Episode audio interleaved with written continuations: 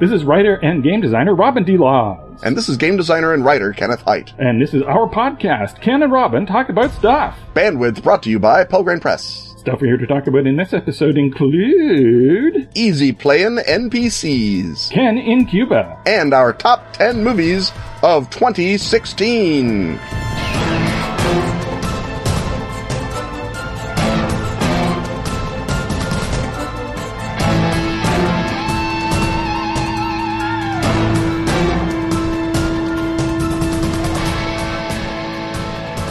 When Bobby would yell for seconds on fish and thirds, his mother said his big mouth would give him brain fever like his cousin Larry Marsh, and how would he like that?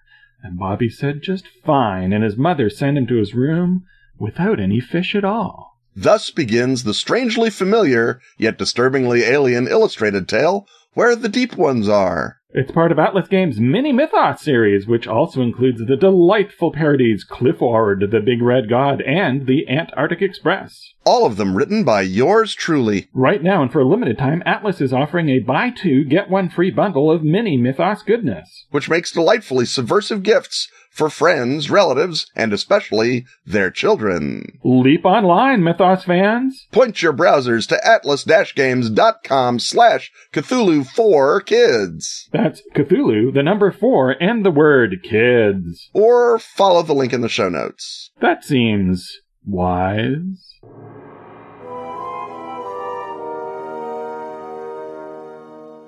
The rattle of dice, the thump of miniatures, the crunch of Doritos, and the benevolent gaze of Peter Frampton coming alive welcome us once more into the shag carpeted confines of the gaming hut. And here in the gaming hut, Peter Frampton might even be Michael Bolton because things be so easy here. We're talking about making NPCs easy. And I'm sure that that could be some sort of really annoying acronym, but instead we're going to get into the meat of it. Robin, how do you make an easy NPC to play rather than a spiky, difficult, annoying, and well, I guess they can still be annoying, but they should be easy and annoying or just easy. Right. They, they should be annoying to the characters if that is their role in the narrative without being annoying to the players or you, the GM, as you attempt to play them. So my big thesis here is simplicity. That often, if you read rule source books that provide a lot of information on the backstories of NPCs, they contain a lot of information. And guess what? Is that information going to get through to the player interface unless the characters sit down with that character and say, Hey, t- tell us your life story and your whole biography and where in Sweden were you in the 1100s? And then you moved on. I see. Okay. And then he was in Constantinople. And what would you say is your greatest strength? Yes. my, my greatest strength is that I try too hard to fight the paladin and keep my treasure. I care too much about being on the other side of this door. I'm I'm really a people goblin. Too much of a people goblin. Yes, exactly. So the uh, idea is how do you create a, a character uh, and I guess partly I'm thinking here about as a writer of scenarios and background material, but also just as a, a GM sitting at the table. How do you play a character that is actually the important thing about them is going to get through to the players? So, as in a uh, character in a movie who's not the protagonist, but is a supporting player, you want to have a really easy hook to identify that character from. And the first question you want to ask yourself is, what is this character's role in the narrative? Now, it might be that you're improvising a game or just that your generally uh, fleshed out adventure has led you t- in an unexpected direction and you have to sort of come off the top of your head with a character whose narrative purpose you don't yet understand because you don't know where the players are going with it. But even then, you want to have something about that character that is easy for you to convey to them and therefore that they will uh, remember well and perhaps even find interesting. And so uh, let's look at the different uh, things that you can do when you know you need a character. So let's start, Ken, with an example of a case where you know the role of a character in the narrative. And the, the role of this character is it's a nosy reporter who is going to cause additional static for the characters by investigating them while they're investigating the mystery. So how would you go about latching on to a really great hook for that character to make him easy for you to play and convey to the players. If you've got something as strongly defined as nosy reporter and something that's as commonly done, what I would do is I would lean into my favorite you know, cinematic or TV portrayal of a nosy reporter. And it might even be, you know, a cinematic or TV portrayal that's done on real life TV by your Jake Tappers or whoever. If you're a devotee of the cable news, God, God forbid.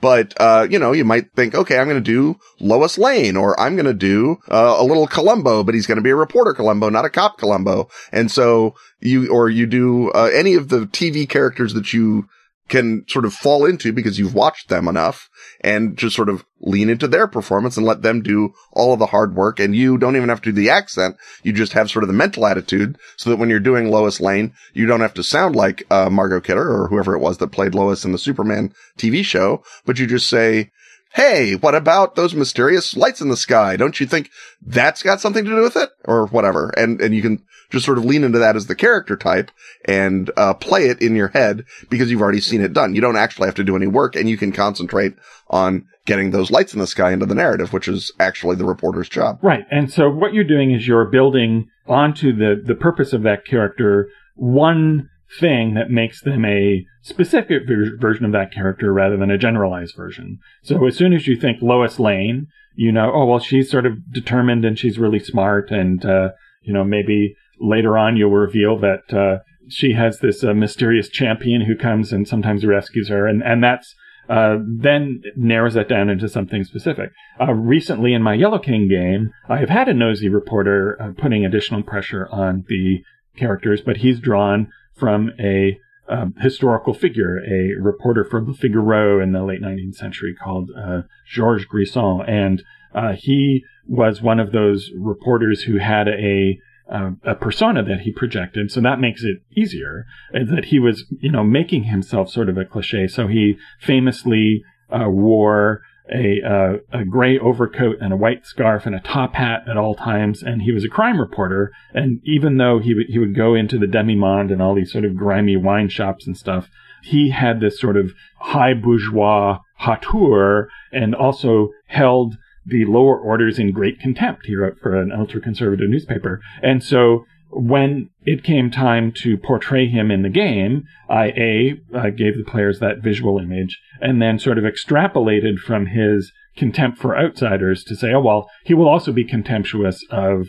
American students, which the, the player characters happen to be, and so that is their hook into who he is, is that he is a, an extreme uh, Franco chauvinist uh, and so that's the, the nature of how he's a pain in the butt to them. And so uh, now, when they re-encounter him, they go, "Oh yeah, this is his attitude." And then, you know, if I need to work in more uh, details later about this historical figure, I can do that. But they have a really clear hook with which to interpret that nosy reporter. So we've got our Lois Lane nosy reporter, we've got our George Grison nosy reporter, uh, both performing the same function, but both very specific and memorable. Ken, let's go with the example now of someone who, uh, while the uh, players are uh, sort of sandboxing around, encounter someone who you don't yet know what he's up to in the narrative. Can you uh, pull an example from your uh, Wreck of the 97 game, or should I hit you with a, a premise? I mean, there's, a, I mean, one of the things about Unknown Armies is that you never know who any of the character, what the characters are up to when you meet them, because Unknown Armies is about figuring out people's role in the sort of weird, sketchy occult underground that the characters are part of. So they can run into Bat Masterson, who is a, a joy to play because you just play him, you know, sort of like you would play Bat Masterson anyway. And be yourself, if not be Bat Masterson. Right. Exactly.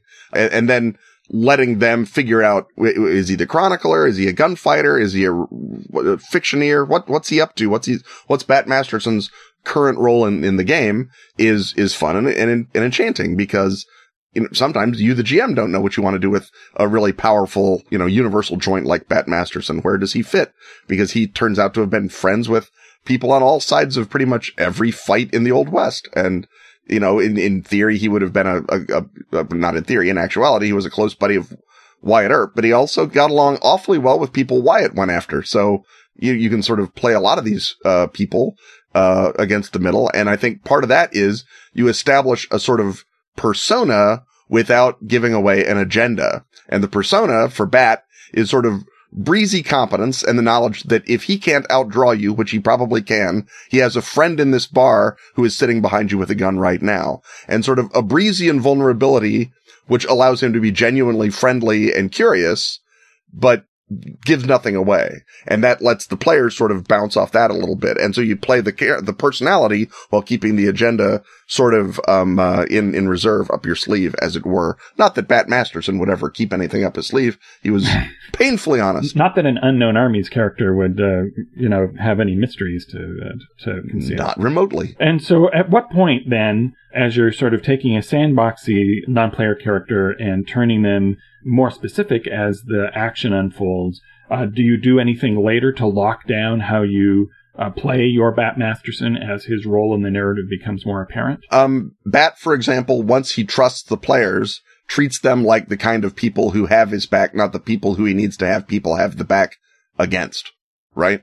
So, uh, and I, I, find that that's really a, a, a, something that is maybe not done often enough or, or because the, the rewards are so great. And this works with bad guys as well as good guys is honest, uh, friendship and admiration of the player characters. Is if, you know, the player characters have come off and, and, you know, solved a problem that another NPC, a powerful NPC wanted solved they should be rewarded and, you know, congratulated and told good job. And here's another problem similar to it for double the money or whatever but also have the villains appreciate the player characters and maybe even try to recruit them if their solution involved a lot of casual murder, as often player character solutions do. And I find that a seemingly friendly, open approach is it, first of all, it's, it's good for sort of varying a game that's going to involve a lot of fighting one way or the other, but also it puts players on the edge because they don't know what the guy really wants, which is great fun. No, no, nothing unnerves players more than having an established bad guy be nice to them. Yep. And so, uh, let's say in, in this, uh, final scenario that, uh, you are a, a, GM, you've got, uh, you're using a source book and, uh, there's a character that you want to use from the source book, but the writer has uh, provided you, according to the format of this source book, with 1500 words. That's a lot of words, people. It's like three or four pages yep. of backstory on this, uh, let's say, a werewolf king. And so, how do you then, as a player, uh, boil all of that material down into the way that you will play that werewolf king in the werewolf king's first scene? First off, I mean, with, with someone who's got, you know, four pages of backstory, they're probably a pretty significant figure in the game. It's not the barmaid. It's not the, um, uh, person who says, Oh, you don't be wanting the cemetery road. They be ghosts, da you, um, yeah, I mean, Werewolf King's going to have an agenda and he's going to have motives and he's going to have stuff that if you do it wrong, it's going to come back and bite the scenario in the butt.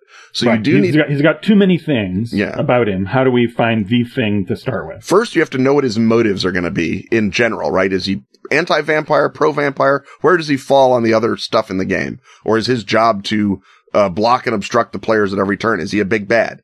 Um, find out what his real agenda is in terms of what the game is about and then look for a, any sort of personality guideline that is given you in those four pages, which might come off in, you know, in the great treaty of Cangorn, he was brutal and unpleasant to the elves, even when he had de- defeated them. And you're like, okay, he seems like he's sort of a jerk, Werewolf King. I'll play him like that. Or maybe it says that, uh, while he is in human form, he is hale and well heart and hearty, but in werewolf form, he turns into a monster of killing. And so you're like, okay, hale and hearty, but psychopath, sort of a Christian Bale in American Psycho type guy. Maybe a little bit of that. And so I would say look for the sort of emotional cue in the agenda and try and build a performance out of that. If he's someone big, you want to play him big. So you want to think either that, um, you know, back on your, maybe it's Anthony Hopkins, maybe like I say, Christian Bale in American Psycho, but a real, uh, major character who you've seen hold attention on a on a movie screen or on a TV show for a time and sort of put yourself into that. And that might be you might be thinking, well, my werewolf king is more of an Al Swearingen type werewolf king, and obviously you might want to shy away from the vocabulary because that'll be a sheer giveaway. But the sort of truculent approach might be what the werewolf. Yeah, so the king werewolf does. king calls you a hoople head. Yeah, you, you, know what's that will knock on you out of most games, not all, but most. Yes.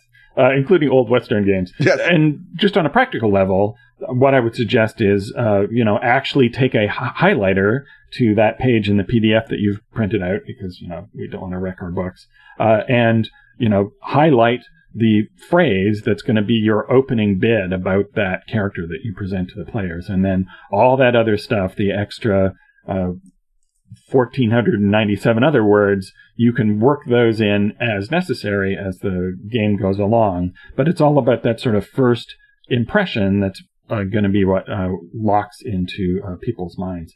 And what locks into my mind is that I think we've fully explored uh, this subject, at least for the length of the segment, and co- go on to start the length of another segment.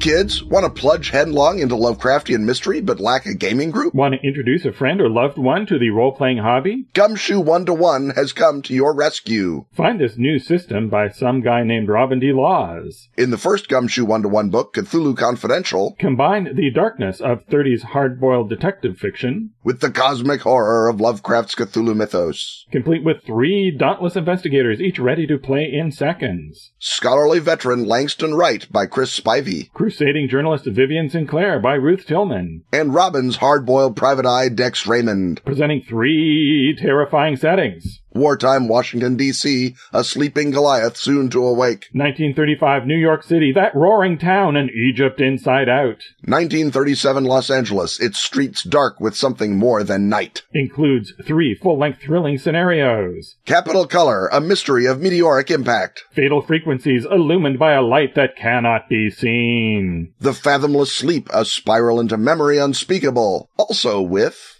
Tips and tricks for managing the doubled intensity of one-to-one play. full support for creating your own one-to-one adventures. Guidance for online play. Being alone and terrified has never been so much fun.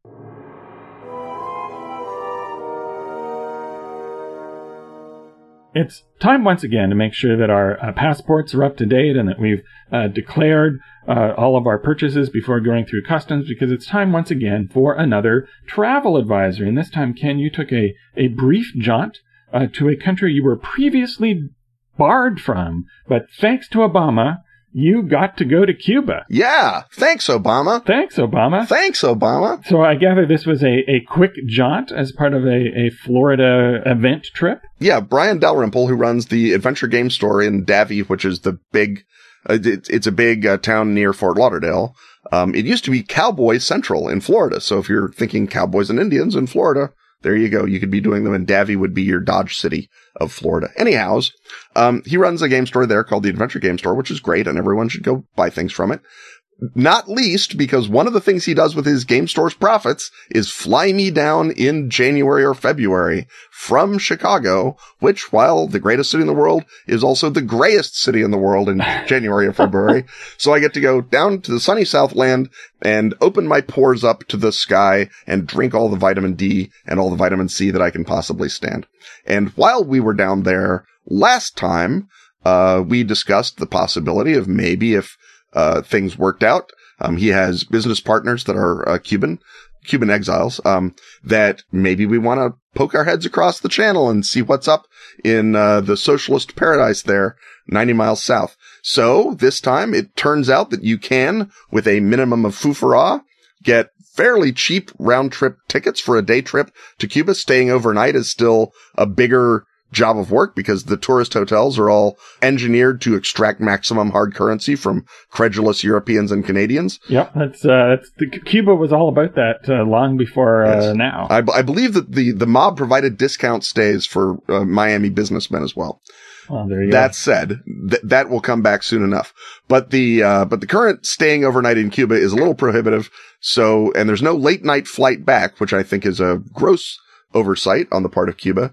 But you can go there uh, on a morning flight and leave on an afternoon flight and get about five or six hours there in Havana, which were darned uh, enjoyable, not least because it was 81 degrees and sunny the entirety of those five to six hours. So you've got five to six hours to see things and uh, bring full capitalism to Cuba. Uh, what do you do? Um, well, first of all, full capitalism was super present there. uh, we had, uh, yes, uh, uh, uh, people from other Western nations have been going to Cuba for a while now. Yes. And also the Cubans themselves seem to have kept some memory of full capitalism and practice it in their, in their spare time and off hours. Because we got down to Cuba and I think almost the first thing that happened after we took the cab out from the airport into the center of Havana was we were going to a specific cigar factory, the Partagas cigar factory, where, uh, Will Hindmarch, beloved game designer Will Hindmarch and cigar aficionado, uh, knew a guy who knew a guy at Partagas. And we approached Partagas and we are approached outside the factory by people who say, Oh, the factory is closed. The workers are all off at a training session. Perhaps you would like to buy cigars from the store. And we said, okay, and followed them around the back through a increasingly narrow series of alleys thinking, well, this will make a darn good anecdote, us getting murdered. When you regain consciousness. Yes. But no, we were, we were taken up the set of stair. If you've seen the movie Taken, you remember the set of stairways that, um, uh, the staircase that, uh, uh, Liam Neeson murders Albanians up and down. It's that, I think it's that same staircase that they have in Havana, but we went up that onto a sort of quasi rooftop area, which had a cat and a much larger Cuban who had uh, a knife, which was handy for opening the cigar boxes, which were produced. there we go. All these ominous signs, and it just turns out to be a cigar box. It just turns out to be a bunch of cigar boxes, and fortunately, we had Will there to sniff and touch them, and so we. Now, is the cat also smoking a cigar? The cat is present in case the cat needs to smoke a cigar, I suspect um, and also to charm Hal and myself into instantly trusting our uh, our confreres, our Cuban confreres. But they were, you know, they were just a bunch of guys in Cuba who knew a guy who knew a guy, maybe had a, access to some tax stamps and some things like that. Who can say? But money changed hands, cigars changed hands, and uh, as far as I'm concerned, capitalism is a well and lively, if only on that rooftop in Cuba, because uh, we uh, we we got value for money and a lovely story about it as well. So was the factory actually closed? Uh, we didn't want to go look and close and and uh, shut down that Schrodingerian factory box. We uh, we we decided we would rather not know if the factory was closed. Maybe next time, if we go back, we'll we'll look in the factory first. So th- that's how many uh, of your five to six hours? That's a little under one of our hours. Was was go up, hang out with the with the Cubans, uh, do a little small talk. They wanted to know if we were interested in any of the other things that a friend of their friend might be able to provide. We were like, no, pretty much just cigars this trip, and they were cool, cool. Uh, everyone was uh, super friendly, and uh, you know, w- once they recognized that everyone was there to do business, business was done in a positive hands across the ocean way. Our um, uh, interlocutor was, uh, when he heard we were from America, says, America, best country in the world after Cuba. and indeed, I saw a ton of American flag stuff on the Cubans wandering around in Havana. I mean, I was, I, you know, every now and again, you're like, man, am I in West Virginia? Cause that's like the only other place I see that much American flag stuff is, you know, sort of in, in, uh, in the, in the border South. So I was, I was super, super excited to be in Cuba, first of all, but I was super delighted to see that the stars and stripes have preceded me on my trip. A, a, red state is turning into a different kind of red state. I think that is not at all unpossible. Then we went, uh, to the Museum of the Revolution, which is the old presidential palace, Batista's presidential palace, which got seized during the titular revolution. You can uh, touch the sacred machine gun holes in the in the marble. There's statues of Lincoln and Marti and Bolivar and uh, Juarez of Mexico in the hallway to show the aspirations of the Cuban people. Um, there's uh, a lot of the rooms are sort of preserved. There's a, a, a, historical blow by blow of the Cuban Revolution militarily up on in one wing. There's a Che Guevara exhibit at the top where you can uh, you can see the uh, stretcher that he was carried out on from Bolivia. So if you are an unknown armies Cliomancer, you want to go to Cuba and nick that stretcher before uh, it is nicked for you by somebody. Um, that is also where I saw the signs on the wall that uh, called Cuba proudly the basement of socialism because someone did not translate what they meant very well. Was it supposed to be foundation? I think it's supposed to be the um uh, the industrial base of socialism. Ah, I see. And instead, it's the basement of socialism, and uh, that was darned enjoyable. But in the back of that, in the back of the Museum of the Revolution, they have the Granma, the yacht on which Castro and his apostles sailed to Cuba to launch the revolution the second time after he'd failed the first two times. And then all around the Granma, they have other things like a flame throwing tank that was built out of a tractor to uh, drive around during the revolution. The peasants had sort of clubbed together to build a flame throwing tank. There was a shot down B-26 from the Bay of Pigs. There was the engine from a U-2 that was shot down during the Cuban Missile Crisis lying there in the yard. Looked very cool. Um, uh, one of the uh, British built uh, fighter planes that the Cubans used to chase off the uh, the FAL, the Free Fighters, uh, the the Liberation Fighters at the Bay of Pigs. So they had one of those uh, fighter planes as well. It was it's it, it's a neat little sort of um, uh, Museum of Vehicles of the Revolution out behind the Museum of the Revolution. And certainly, if you are a a uh, a, a propeller head of any uh, variety, there's something there to to look at and and ooh and ah over. There was also I forget whose car it was. There was a really sweet uh, oh, I know. It was a Packard, I think, and it was being used to smuggle revolutionary leaders around in the trunk. And that's why you had a, a sweet looking Packard there. So yeah, it was a, it was a great little, uh, vehicular uh, display there. They had a tank, uh, out front or a self-propelled gun that Castro himself fired at one point. So everyone oohs and ahs over that. Lots of pictures of Raul on billboards everywhere to let you know that the revolution is in the good, if arthritic hands of the brother of the guy who started it, which is just what all true socialists dream of. well, it's it's purely on socialistic merit that that happened. Yeah, no, I mean he he was he did actually um, do really really well on the written portion of the test uh, which is "Are you the brother of Fidel Castro?" He he was the only one who got hundred. Yep. Well, it's it's all about branding. Yeah. Uh, so, did you have time for a mojito? Or, oh, yes, I did. Something of a Hemingway nature. We went to not just any old place to get a mojito. We went to the Bodeguita del Medio, which is on the uh, Street, I guess it is, and uh, is where the mojito was apparently created by a, a bartender named Angel Martinez. And Bodeguita del Medio was a hangout for Neruda and for Salvador Allende, as well as, of course, for Hemingway in the old days. And so, uh, it is even now covered with pictures of famous people who have been there and not particularly famous people, but who are mayors of middle-sized towns in Latin America and, um, uh, people who are like Cuban TV personalities. There, so it's, it's covered with, with, uh, photos and, uh, there's a bunch of, I think it's like three or four floors worth of, uh, of food, uh, serving places, uh, restaurant rooms. Um, they, they were out of milk the day that we went. So no milk for the coffee, but, uh, they still had plenty of rum and, uh, mint for the mojitos. So thank goodness for that. So these were not like the mojitos I saw advertised in Helsinki, which were, uh, seven up and vodka. No, no, they were not, they were not the Helsinki mojitos. These were the original, uh, the original branding with the Havana Club, uh, rum. And this, however, uh, I don't want to lead to a false impression because right now people are getting ready to email us. Havana Club, the original Havana Club was made by the Bacardi people. And the Bacardi people, of course, famously got chased out of Cuba by said revolution.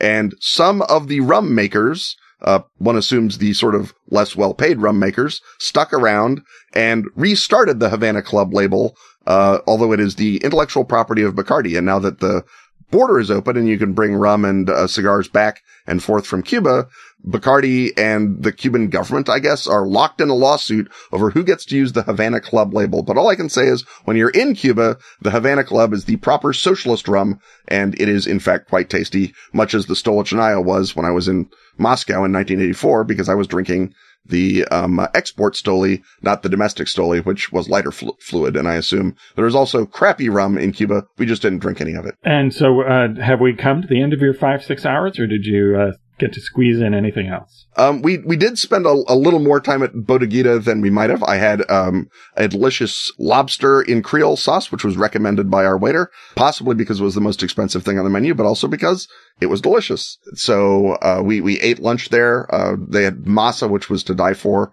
Really good Cuban food, obviously. So, so that was a longer, uh, stop off than, than some of them might have been. After that, there was, um, sort of a degree of getting ourselves together and walking down through some streets and plazas and such. Uh, there are tons and tons of people whose job it is, is to make sure that no gringo leaves Cuba with excess, what, what's called convertible pesos. You change your money from American dollars into what are called convertible pesos, which are not the Cuban pesos. Cuban pesos are like 24 to 1 to the convertible pesos, but the convertible pesos let you charge one price for Americans or uh, gringos in general and one price for Cubans. And so the uh, convertible peso is pretty much just a methodology of, of transferring as much hard currency into the Cuban government's hands as you possibly can. And there's a 10% extra screw you tax if you transfer American dollars into the pesos, uh, that way. So, uh, the convertible peso is sort of the Cuban government's version. When I was in Russia, in the Soviet Union, they had special stores where you would go and spend only hard currency and you couldn't spend rubles in those stores. And that was their way of doing it. In Cuba, they make you buy special pesos with your hard currency, which you then wind up spending just as though you were spending dollars. The thing's officially pegged. So it's sort of kind of script. Yeah, basically. But if they note you, you know, gawping around and being all pale, they will assume that you're an American, or I suppose they'll assume that you're a European or Canadian up until last year. But then they will come up to you and, uh, there, you know, you can take a picture with a monkey or you can be kissed by a lady or you can be, uh, shown a, a, a art thing that they've done. Just the very sort of standard street commerce.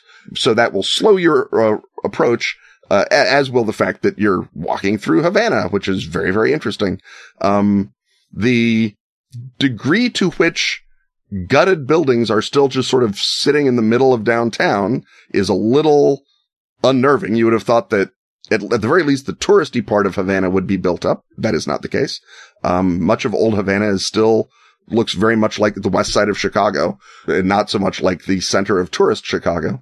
And so there's all manner of you know, business activity or just general activity being transacted in and out of these sort of big echoing, what in, in, in Chicago or London you would know are, are squats, but I suppose aren't in, in Havana. But anyway, um, and then you get sort of, as you get down closer to the harbor, you get back down into sort of the hotel area and the older, uh, the museums. There's a, there's a, a square called the, uh, Playa des Armas, which has an alleged book fair and by book fair, what they mean is there are three guys selling books, um, from stalls, uh, around the park.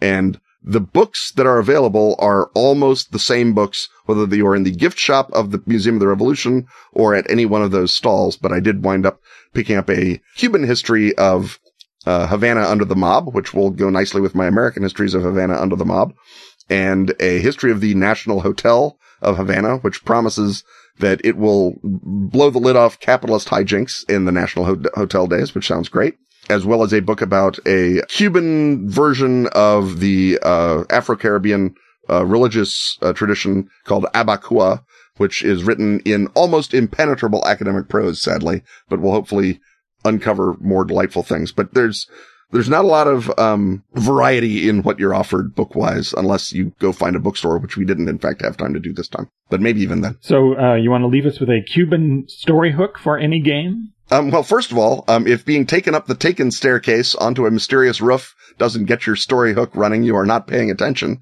The other uh, strong possibility is that there are you know, there's, there's all those wonderful unknown armies uh, available art, uh, artifacts in the Museum of the Revolution. And finally, um, there is just the fact that being in Cuba gets your spy, uh, senses jingling. There's all manner of, uh, you, you, you go up and down the, uh, the streets. There's a lot of, of course, the, the classic cars that have been built and rebuilt in various, uh, degrees. And I think that you've probably got a strong possibility that one of those you know, 57 Chevys or 59 Ford Fairlanes that is still driving around the streets of Havana may have, um, uh, been, you know, like Christine may have been filled with a ghost in America in the 50s. And that ghost is still off in Cuba now that the boundaries are down and you can start buying and selling again. I assume that some of those collectible cars will come up north and that's where that ghost has been since 1960. That's why they haven't been murdering teenagers, uh, every year on prom night but have had to wait because they've been down in Cuba where they don't have prom night. Oh, well, on, uh, once we have a murdering ghost car, it's time to uh, close up our travel advisory and uh, get back on the plane and fly back to our next, and in this case, extended final segment.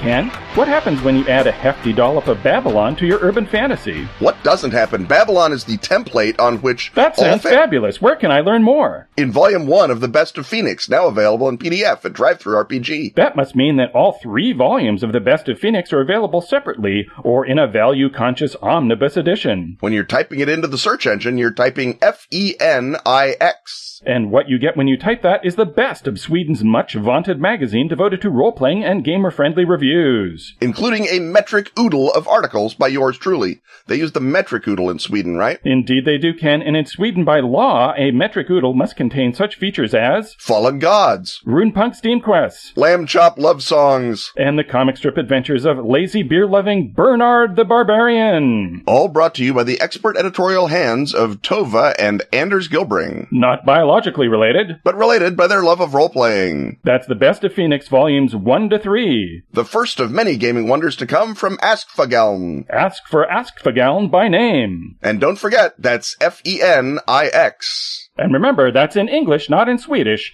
In English, not Swedish. This episode also brought to you by Patreon backers exactly like Rob Abrazato, Nostra Dunwich, Jason Detman, Yuri Horneman, and Martin Rundqvist.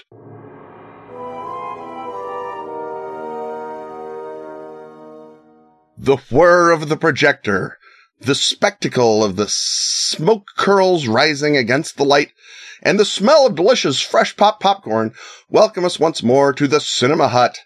And as always, at about this time, and by this time we mean Oscars time, this installment of the Cinema Hut is the extra wide double feature Ken and Robin's top 10 of 2016, right, Robin? Yes, indeed, because of course we are not paid film critics, so we don't get uh, all the screeners, and we don't necessarily have time to see everything in time to do an a uh, end of year thing at the end of the year. So we do it here uh, around uh, Oscar time, and we're once again uh, thinking about movies. And since we got a lot of movies to talk about, ten each, In fact, I'm guessing.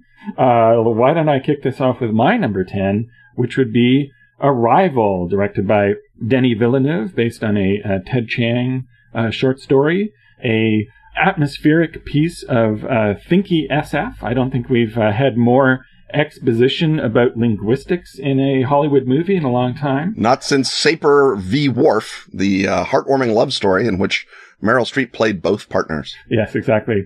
Uh, a great uh, Jóhann Jóhannsson score uh, plays a big part, and I think why this is uh, so effective. The um, early bit of the film in which it's sort of uh, creating the sense of what it would be like to uh, live in the world if there was alien contact, I think is uh, really well drawn. Later on, it becomes, I think, more the typical uh, Hollywood version of, of that bit of the story, but uh, nonetheless, Amy Adams is uh, really fab, and uh, Jeremy Renner is, I think, uh, nicely restrained and has a, a, a impact, and uh, and of course with great uh, Forest Whitaker, it's always welcome to see him and play that game of is Forest Whitaker doing an accent or is he just doing Forest Whitaker? But, or is he uh, just being Forest Whitaker? but uh, for me, Arrival uh, really uh, hit home as a, an atmospheric, uh, emotionally resonant uh, film uh, uh, with a, a great, uh, cool surprise in the structure. And perhaps we will hear more about Arrival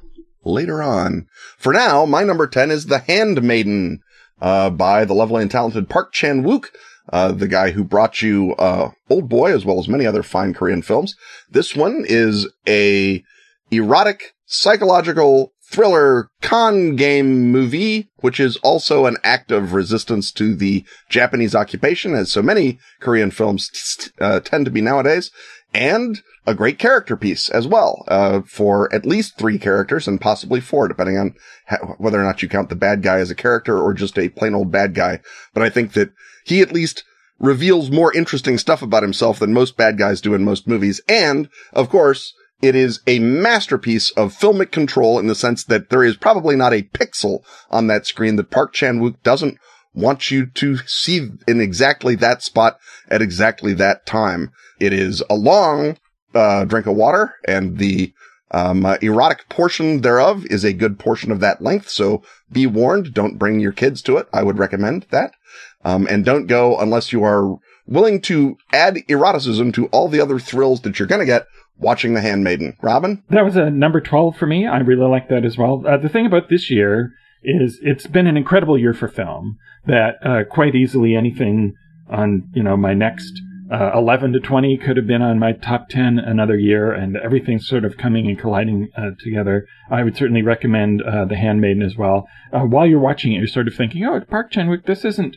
Uh, this is a departure for him. It's not as Park Chan Wookie as one. Mo- oh, okay. yeah. Now. Oh, yeah. Okay. Now, we were just waiting for that. Now part. it's Wook. I'm going to move on to my number nine choice. Uh, the aforementioned Pablo Neruda is the uh, main figure in a Pablo Rain- Larraín biopic, Neruda, uh, from Argentina. Uh, it's sort of a magic realist imagined version of Pablo Neruda's, uh, a slice of his life about his uh, the period in history where he's being pursued by the Chil- Chilean authorities and has to go underground, and it basically starts with uh, him having to go underground and, and, ends with his escape to Europe.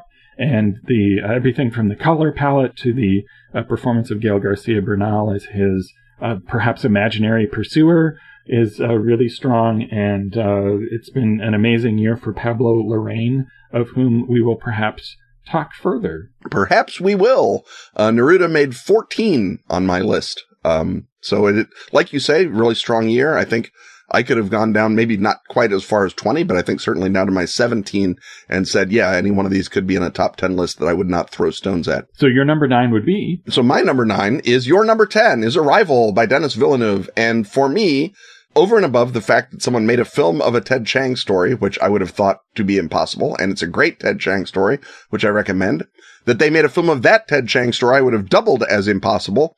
And the fact that Amy Adams is able to carry all the layers and all the levels of the character in that story, not just well, but so well that you forget she's doing it until at the end of the movie, you're like, holy crap, she was playing all those parts simultaneously. all those parts of a really, really deep, really, really interesting character. And she did it super well. So for me, while everything you said about Arrival is true, the, the, the, the production design is, is magnificent. It's got a real strong, you could be here, but it's also sort of off the, the edge of the world in, in the way that a lot of really great SF movies do. But for me, uh, Amy Adams' performance is why this is in a top 10, not in a next 10 category. And, uh, all hats off to Amy Adams. Uh, Jeremy Renner, as you, as you mentioned, does not embarrass anyone. And of course, who doesn't love Forest Whitaker? Uh, so I guess that brings me to, uh, my number eight, uh, which is Love and Friendship, uh, directed by Whit Stillman, his adaptation of an uh, unfinished uh, Jane Austen novella. Or, yeah, I think she abandoned that partway through, right? And yeah, so yeah. Uh, this reteams Kate Beckinsale and Chloë Sevigny, who were in his last days of disco, for a film that finally puts on film the Jane Austen sense of humor that is so much part of her writing that almost always gets elided away with uh, either usually by sort of period movie fussiness or romanticism, and Oh, this yeah. is just as tart and vinegary as uh, Jane Austen herself, and uh, quite uh, hilarious as well as, of course, uh, kind of moving in parts. Yeah, uh, Love and Friendship was was great. Um, n- again, no shine on it. It, it- For me, I think it was like number thirteen, so it could easily have been in the top ten. And the degree to which it, like you say, is, you know, transcended what people tend to sort of put Jane Austen in, in soft, uh, velvety corners and, and make sure that she's not damaged in the process of making a film. Whit Stillman trusts the material and he trusts himself and he really brings the joy of, uh, Jane Austen out. Mine is also a historical comedy costume piece at number eight, and it is The Nice Guys, uh, directed by Shane Black, starring Russell Crowe and Ryan Gosling. It is very dependent, I think, for enjoyment on not having seen too many of the trailers. I saw too many of the trailers before seeing it, and I think I enjoyed it less than I should have. Thinking back on it and, uh, looking back on it, I just can't see a flaw to it though. It's just really terrific. Crowe and Gosling play into each other in a great fashion, very Abbott and Costello in, in terms of being broad comic personalities, but very uh, human in a way that 70s protagonists are. Uh, the story is a, a, classic. The production design, if anything, is even more lavish than that of The Handmaiden in many ways. And it's really riotously funny and really great action. It's Shane Black at his Shanest Blackiest.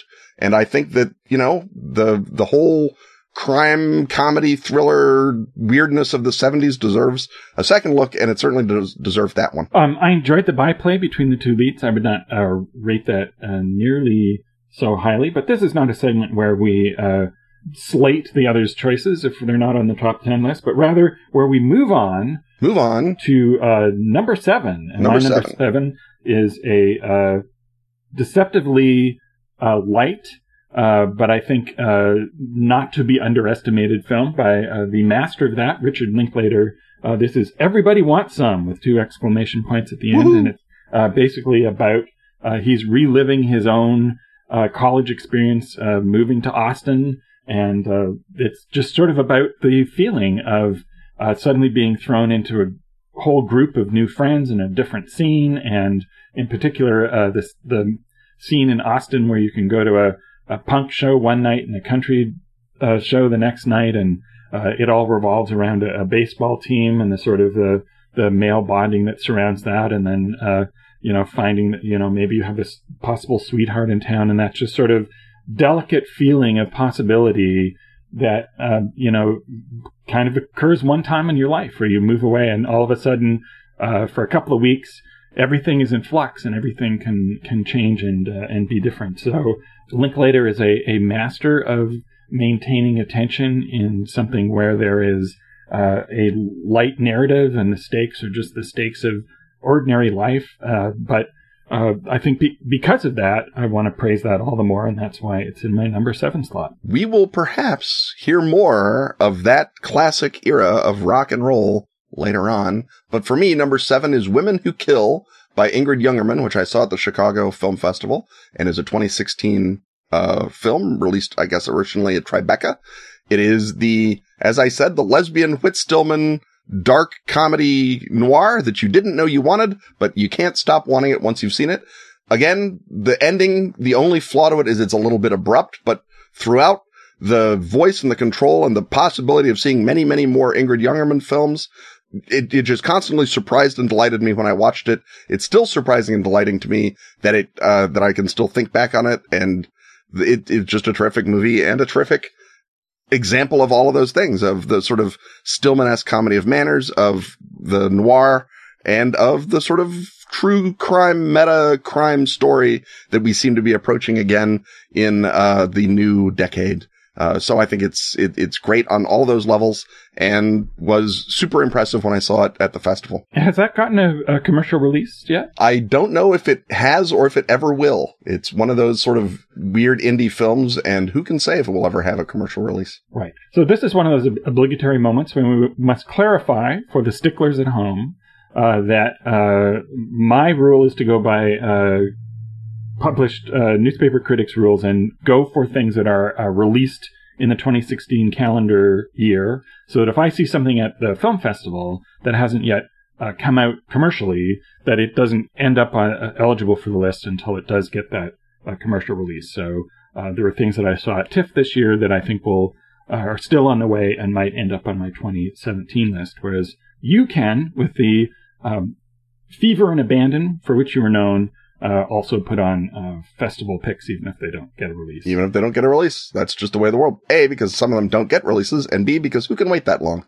The next item, in fact, is an example of a uh, film that was uh, at the previous uh, TIFF and then uh, got a release in the spring, and that's The Lobster, directed by the Greek director Yorgos Lanthimos. It's his first English language film, and it has Colin Farrell redeeming himself for a bunch of uh, dreck that he's been in, and he now has a, a great subtle performance from him and uh, Rachel Weisz, and it's sort of an I- Ionesco style uh, tale of the absurd, like uh, Lanthimos often uh, makes. And the premise here is that the characters live in a society where that if you are without a rom- an adult without a, a romantic partner for more than 30 days, you are then shipped off to a special hotel resort where you have every opportunity to bond with another of the desperate singles there But if you don't, at the end of those 30 days, close the deal, you will then mutate into an animal of your choice. And of course, Colin Farrell has, has selected the lobster, uh, hence the name. And of course, as in any uh, dystopia, uh, there is a, a, a, break against uh, the dystopia, and in this case, a big break in tone. So the first chunk is sort of absurdly comic, and then you enter a more sort of a desperate realm of, of escape and resistance. Uh, some people find the second part of the film too difficult or long, but I think that is precisely part of the point and uh, that, uh, in part, is why I really liked The Lobster and made it number six. I did not see The Lobster, possibly due to a Colin Farrell allergy, possibly due to the fact that, as you hinted, there was a lot of movies to see this year, and we can't see them all. Uh, my number six, contrary-wise, is The Age of Shadows, uh, South Korean Hitchcockian, neo Hitchcockian, I guess you'd call it, action. Definitely neo Hitchcockian. Uh, action thriller, train bottle story uh, Very much reminiscent of Hitchcock's uh, spy films. Yes, uh, reminiscent of many Hitchcock films, actually, sort of all mushed together. Uh, it is uh, directed by Kim Ji Woon and is a sort of what do you want? To, it's it's not quite sprawling, uh, but it is certainly a episodic piece. Um, it's got in, sort of a Kubrickian structure where there are def- there are big sort of narrative set pieces and there's mm-hmm. big shifts between uh, you know the, the act breaks are very pronounced it's right the, the yeah, kind of switches what so. movie it is as you go along and there's sort of a main character who's a police captain who's looking into the resistance but then there's also the main character who's sort of the um, resistance leader uh, kim woo jin and uh, they have all manner of exciting uh, sort of cat and mouse and also cat moments throughout the film. And we're trying to figure out, will our Korean police inspector do the right thing and betray the mean old Japanese and uh, strike a blow for Korea, or will it all turn horrible and tragic? And it being Korean movie, you can never tell what's going to happen, but it's certainly very exciting. And uh, Kubrick and Hitchcock, we are not merely applying those adjectives just to tell you what kind of film it is in terms of structure. I would say we were applying them also to determine or to uh, indicate the quality of this film. It is a really great movie. It's a crime it wasn't nominated for the Academy Awards in Best Foreign Picture, but there you go. Hollywood is stupid, not for the first it's, or last time. Not, well, first of all, Hollywood is not to blame for what gets nominated in foreign category. That's chosen by the countries. No, the country, Korea chose this as their entry. Oh, it just and it wasn't nominated. nominated. Yeah. Well, then in that case, it is the Academy's fault because, and I suspect the problem is that this film is too entertaining and classically formed. Yes, it's too actually good, and so therefore can't be a movie. Yeah, it's it's not a serious drama. It, it's um, not a. It, there are no. There are no. There is no uh, disease in it. And uh, once again, uh, in another year, The Age of Shadows could proudly be in my top ten, but it was a crazily great. But year. it wasn't. These things happen. Yep. Um, and uh, what's going to happen now is that we're going to uh, pop away for a sec uh, for a commercial, grab some more popcorn, and we'll be right back with our uh, choices five through one.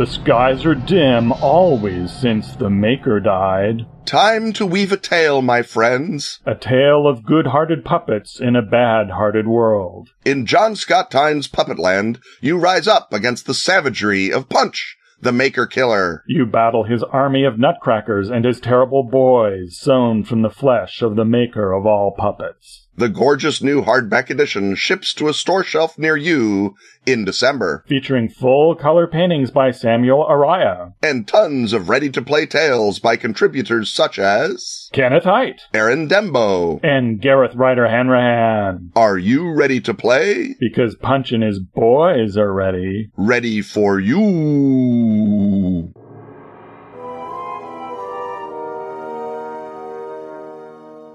Okay, so we're back, and I guess it's time for me to do my uh, choice number five. Speaking of Pablo Larraín biopics, speaking uh, of, speaking of, uh, my next pick is uh, Jackie, which is a, uh, and I think biopic is not um, kind of a mis- misnomer because, like all good biopics, it doesn't try to create an entire biography of the subject, and in this case, just covers uh, mostly the a few days in the aftermath of the JFK assassination with some uh, well chosen flashbacks to a TV interview, and it sort of weaves those together with uh, an interview uh, with the uh, journalist Ted White. And it's uh, something that shouldn't work and works brilliantly, and it works brilliantly for a number of reasons. One is the focus, which I've already uh, mentioned.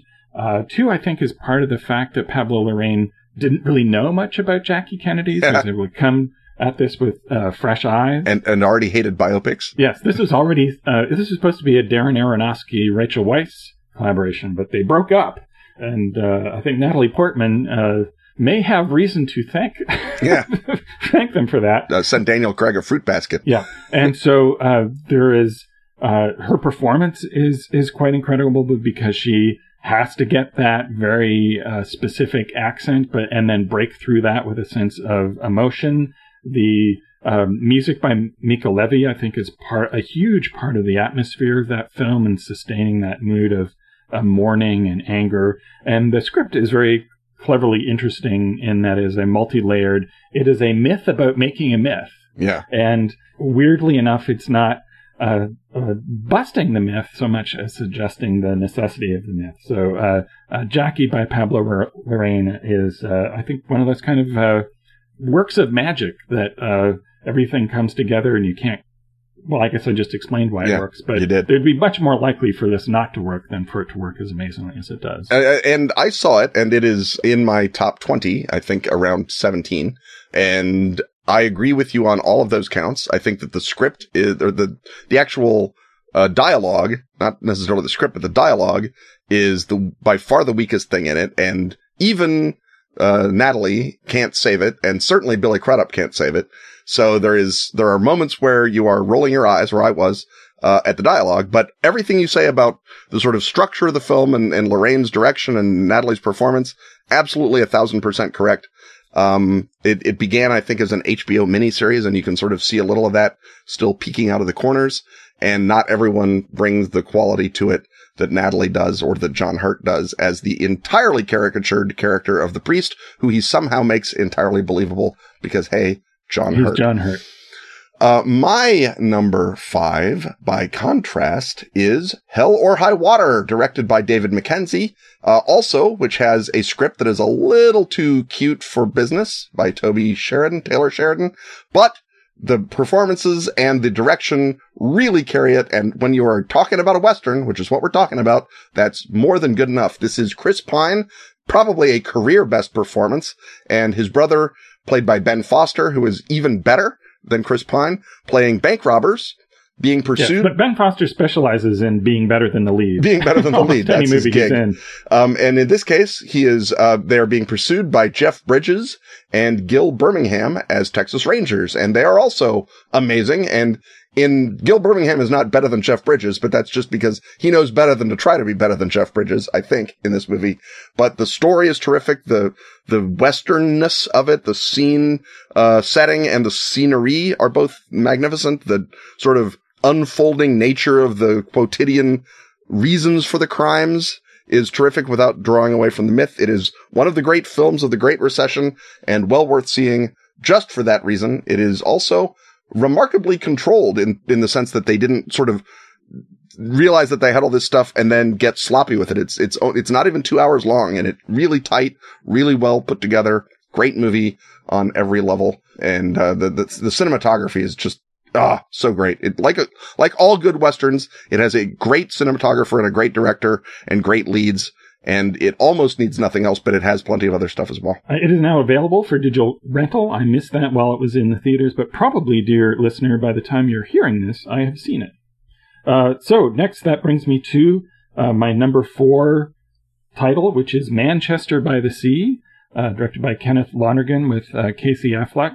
It's a uh, sort of a funereal story that uh, comes out of a funeral and uh, also references a, a dark tragedy. So Casey Affleck uh, has to come back to his hometown because his uh, brother, played by Carl Chandler, has just uh, uh, died at a young age, and there is a teenage son who needs a guardian. And although his late brother didn't run it, this by him, it turns out that the Casey Affleck character, who's basically living in this uh, sea of despond as a, a building custodian, is uh, given the job of being guardian, which would mean uh, living in this town, which has a dark, tragic uh, past for him, and he can't get beyond. It is a, a beautifully uh, shot, acted, written uh, film. The score is great and uh, leavened with a surprising amount of humor and a life, given the heaviness of the subject matter. A lot of the humor comes from the fact that the uh, these Boston Irish characters will escalate an argument from zero to twelve in a split second, and then escalate right back down again and apologize. Uh, but it, uh, you know, it's a case of a film that it was in no way uh, overrated in its critical reaction. So if you've been uh, daunted by the seriousness of its subject matter, uh, know that it is uh, really extraordinarily well executed and full of life and devoid of pretension. So, Ken, you're number four. I did not see Manchester by the Sea because uh, I was told that it was super sad and have not been in a mood to be super sad recently.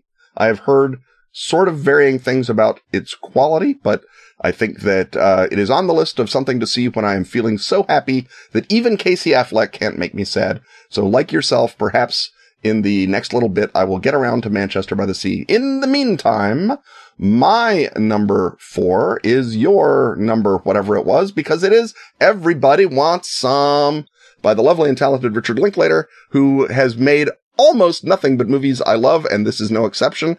It is in many ways his sort of return to the dazed and confused school in which it is a slice of time, even more than a slice of life. It presents an almost, in this case, almost entirely masculine environment of a college baseball team. Uh, the women are generally secondary characters.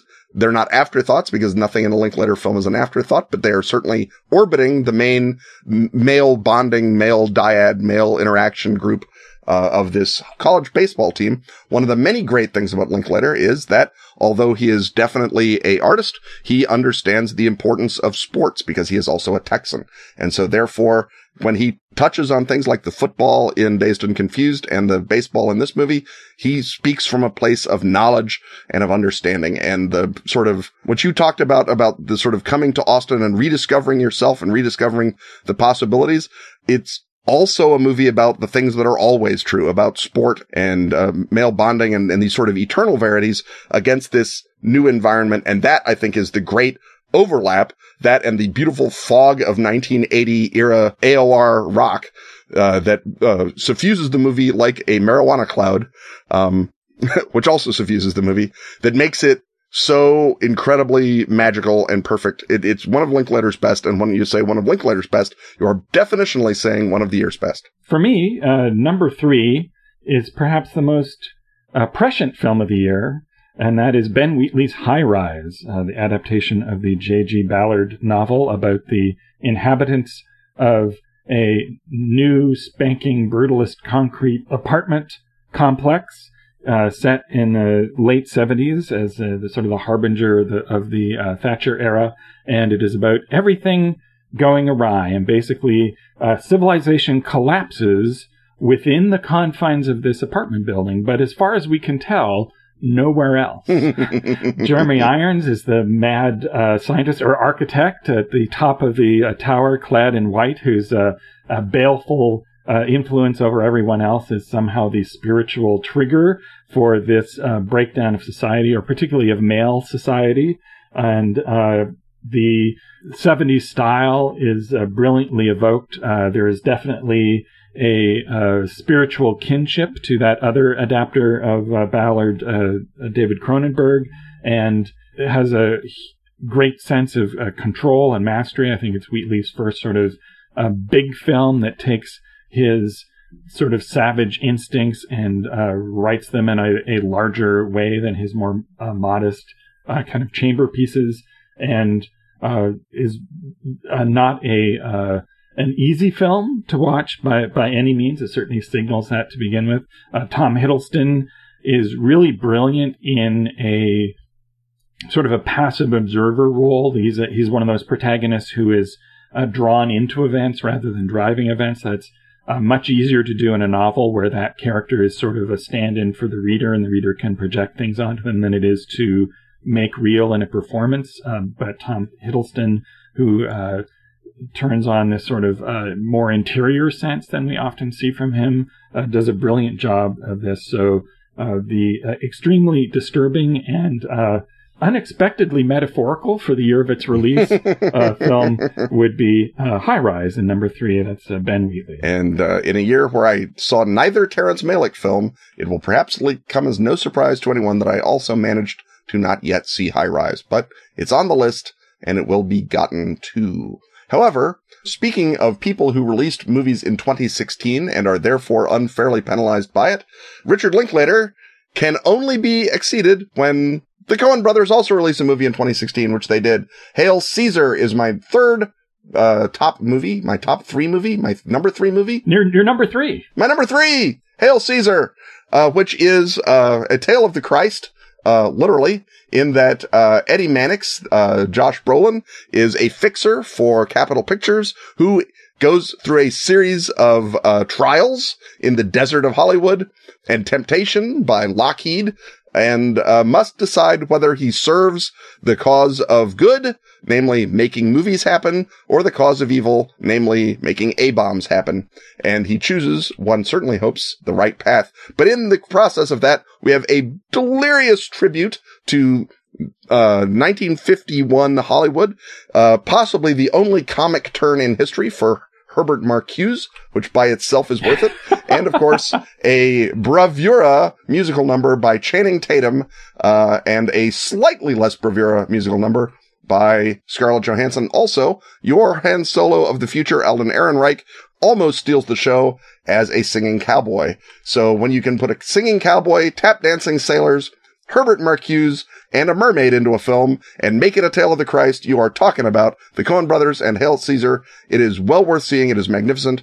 Uh, don't listen to the haters. It is uh, a great Coen brothers triumph and my third best film of the year. My uh, second best film of the year. Uh, and w- we've reached the point where any of these you know the distinctions in quality between these are you know it's a tiny gradation yes, it's just it, it's more about personal reaction really more than anything else yes um, is Moonlight, uh, directed by Barry Jenkins. It's a, a triptych of a movie following the uh, life of a young gay man, and initially you see him as uh, a uh, a boy, and then as a teenager in high school, and then uh, as a a hardened uh, young adult who's the sort of emotional mentor that he discovers in the first act. this sort of good guy drug dealer has left his mark on him, and by the end he's also in the game and has been hardened, but there's still a vulnerability behind them. It's a, a character piece that has enormous uh, drive to it, a sense of magic, even just some of the um, the sort of uh, transitional establishing shots with music playing again have this sort of uh, inexplicable power to them. The uh, performances are uniformly great. The uh, performances by the three actors who play the lead character are um, really each amazing in their own way and have a continuity between them, even though, of course, they would not have collaborated. They're not going to be in the same uh, scenes together. Naomie Harris as the uh, character's troubled mother is uh, really strong. And uh, it's just a, uh, a, a, true, uh, beautiful movie that makes you feel not only like you're part of these characters' lives, but you're physically there on, you know, a, a, hot night and can feel the weather. It's just, uh, you know, again, uh, as I said, uh, one of these works of sort of uh, magical filmmaking that I think, uh, you know, transcends its form. And has been nominated for Oscars. So yes, good for you, Hollywood. The, it, it is the one that when La La Land wins a bunch of Oscars, I will be able to be additionally mad that Moonlight didn't. so uh, a, a, root for as well as a root against. What can anyone want more? Yeah. From uh, wh- whichever city is it? L.A. that uh, Moonlight takes place in? Uh, it's in it's in the south. It's like, it's like Florida, and I'm not sure of this. Look it up, readers at home. Anyway, well, so much for that segue. So on to Paterson, New Jersey, where my number two, Paterson, by the great Jim Jarmusch, is my number two. Uh, it is about a week in the life of bus driver Adam Driver And one wonders if Jarmusch said, well, if I'm making a film in Paterson called Paterson with a character named Paterson, he should be a bus driver. I guess I have to get Adam Driver to play him. but Adam Driver, demonstrating once more why he should have gotten the lead in Silence, plays the lead in this. He is a bus driver who writes poetry. It is about a week in his life in which the, it, it is almost devoid of event, but not devoid of incident. Um, his wife, uh, is played by Golshifteh Farahani, who is magical. She was the school marm in the Kurdish Western My Sweet Pepperland, which I mentioned perhaps many, many, uh, moons ago. And she is a free spirit to, uh, contrast with his more constrained bus driving persona. But it is a, uh, a love story uh, about a marriage, which is a great thing to have movies about as well. And is Jarmusch sort of examining a character not under stress, but under nothing more than the quotidian stress of living day to day in America. So if you're talking about films that should speak to you, what speaks more to you than get up and go to work again? Uh, and Paterson does so not just well, not just beautifully, but almost mythically. And that is one of the Jarmusch gifts. And when he shares it with us, the least I can do is give him my number two spot. If we had time for digression, I would uh, argue that if Adam Driver had been the lead in Silence, the film would not have worked, even though, yes, of course, he acts Adam Garfield off the screen. Uh, I've not yet seen Paterson because it hasn't opened here, but uh, await it with bated breath. And so that brings me to my number one title, which is Hail Caesar by the Coen brothers. Yay! Um, it is uh, all of the things that you uh, said it was. It is a, a, a delight of form and play, and as is often the case with the Coen brothers comedies, actually much more sophisticated and complicated than the uh, critics uh, gave it credit for, and I think is part of why. Well, first of all, ordinary people went to see it and were baffled. Don't blame them. Uh, but also, I think the critics missed the profundity of this film because it is about you know the passing of religious power from the old structure of the church to the new structure of Hollywood. And uh, as you uh, indicated, all of the performances are, are delightful. Also, Tilda Swinton, uh, sort of playing both Hedda Hopper and Louella Parsons as uh, rival uh, twin sisters, is also uh, fabulous. And as you, a great star-making role for Alden Ehrenreich, who is actually the protagonist of the film, if not the main character. He's the one who solves the problems. And a a beautiful, fun a puzzle film that is so delightful on its outer surface that uh, the nature of its puzzle remains uh, obscure unless you start looking for it. So, as I said, any of the top four could have been my top one, but uh, I think uh, because of its complexity and elusiveness paired with its incredible sense of fun is why Hail Caesar nudged out the others to take my number one slot. Well, I certainly uh, can't criticize that choice because it is, as I say, uh, we're in with gradations of response. And besides, you haven't seen Paterson yet. And once more, my idiosyncratic insistence that movies I saw in 2016 count as 2016 movies means that my number one movie is Soul on a String by Chinese director Zhang Yang, filming a uh, Western that could very easily be called Once Upon a Time in Tibet, uh, starring the uh, Mongolian actor Kimba. I believe he is from Inner Mongolia, not Outer Mongolia, but he's still Mongolian, playing a Tibetan ne'er-do-well who must take a uh, magical Buddha stone, uh, a dzi stone, to the sacred palm print land, and along the way runs into love and rivalry and ne'er-do-wells in the classic Western structure. Uh, it is a great Western. It is a great uh, work of, um, to the extent I'm capable of understanding a work on Buddhist meditation and Buddhist philosophy. It's, it's a work on that. It is a good actioner. It has weird, trippy things going on in the story and in the script that will mess you up when you think about them, which is just what you want in this life. And it's just unutterably gorgeous. And I saw people reviewing it in, you know, places that should know better saying, well, obviously, if you made a film look good, people will like it better. And it's like, That's kind of the point of yeah. making it a movie instead of a radio play, you jerks. Yeah, if you have people act good, it'll be emotionally effective. That's nothing. Well, once you cut, once you control for the fact that Zhang Yang merely filmed a gorgeous picture, you're obviously left. Oh, right, you're still left with a really great movie. Yeah. But Oh my God. I mean, it's, it, it, John Ford would have given a extra's left arm to be able to film in those Himalaya mountains and do a Western. It's just so amazing.